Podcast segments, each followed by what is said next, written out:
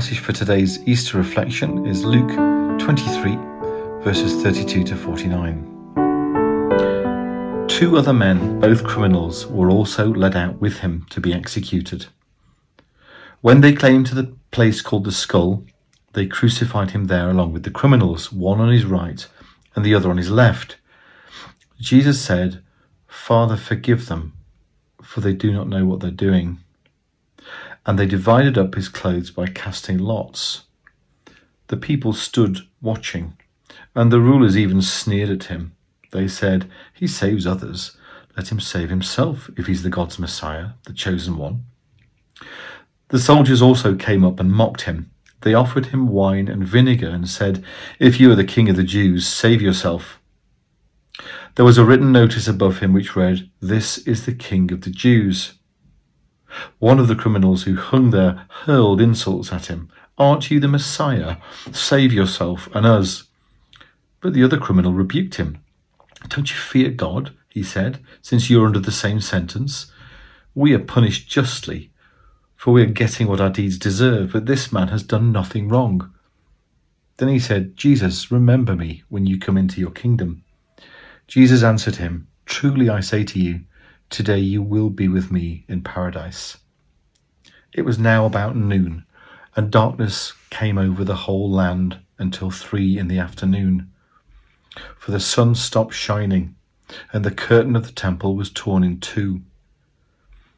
Jesus called out with a loud voice, Father, into your hands I commit my spirit. When he'd said this, he breathed his last.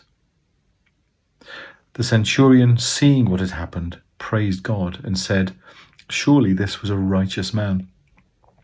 When all the people who had gathered to witness this sight saw what took place, they beat their breasts and went away.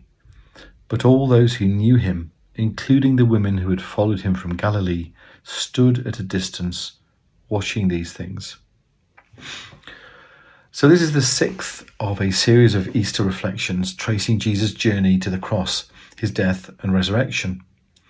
In this passage, Luke picks up the story after Jesus has been dragged before both Pilate and Herod, after Peter has denied ever knowing him, after the crowd have shouted for the release of the murderer Barabbas uh, and demanded that Jesus be crucified. Jesus has already suffered scourging, the whipping of his back with something called a flagellum, leather thongs into which pieces of bone or metal were attached, designed to shred the flesh. He is then taken with two criminals to a place outside the city, a place called Golgotha, the skull, and all three are crucified. Crucifixion was an utterly miserable way to be put to death, and the Romans used it liberally. There were a variety of methods, but all involved nailing the victim to some kind of wooden structure, which could be a vertical stake, a T, or the cross shape we're more familiar with. The crucified were almost invariably naked, public humiliation being a key part of the process. Nails were driven through hands or wrists and feet or heels, and the individual raised up into position. A particular attraction of this form of execution was that the death came slowly. It could take days and was utterly agonizing. The victim fighting to get air into his lungs by pulling or pushing himself up on nailed hands or feet. The word excruciating, literally out of crucifying, comes from this. So drawn out was the process that death was often hastened by breaking the victim's legs, resulting in swifter suffocation. It was an active deterrent. The victim often left suspended after death as a persistent warning to others, the crime for which they'd been executed written out on a notice above their heads. so horrendous was it as a form of execution that it was controversial even in ancient Rome, the orator Cicero describing it as a most cruel and disgusting punishment. This is what Luke is referring to when he writes that Jesus was crucified. And as Jesus hung there, Luke tells us that spectators and soldiers mocked him. Above his head had been placed a notice which read, King of the Jews, a description of his supposed crime that he had claimed kingship, but dripping with contempt. What then does this death mean? Why do Christians declare that the death of Jesus is absolutely central to their faith? What purpose does this cruel and shocking execution serve? The history of Christianity could perhaps be seen as an attempt to make sense of the cross and the implications of that for humanity. Different metaphors have been used, all of which reflect some aspect of the truth, but all of which, if relied on exclusively, run into difficulties. So let's take a step back and start with this. What is the problem to which the cross is the answer? The core problem, Christians believe, is that the relationship between God and mankind has been ruptured by sin, like a poison which seeps into the root of the tree and taints every new leaf. This poison not only made us less than we were created to be, but it has warped the whole of creation. We and it were lost and without hope. Something had to be done, and the cross, born out of his love for us, was God's solution.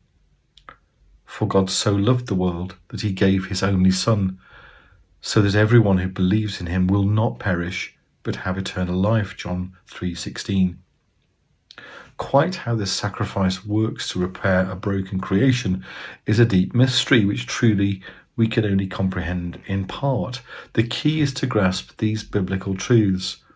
Firstly, it was motivated by love. Secondly, it means that our sins can be forgiven. In Him, we have redemption through His blood, the forgiveness of sins, in accordance with the riches of His grace that he lavished on us. Ephesians 1:17. Thirdly, that forgiveness was costly. But that cost was borne by God Himself. This is not the punishment of an innocent son by an angry father. It is God Himself choosing to live, suffer, and die as one of us, and by so doing, rescue us. Fourthly, it enables us once again to have a right relationship with God. Fifthly, it marked a crushing triumph over evil, a breaking of its power, allowing us to choose to live freely and to be fully human as God intended. To end, a few words from Christian writer Nigel Wright from his book The Radical Evangelical.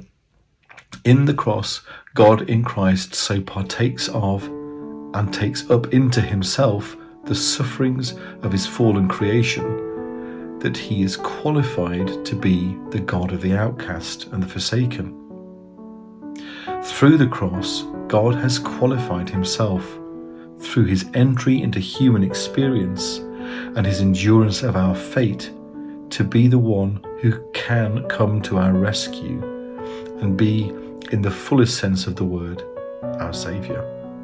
Thank you.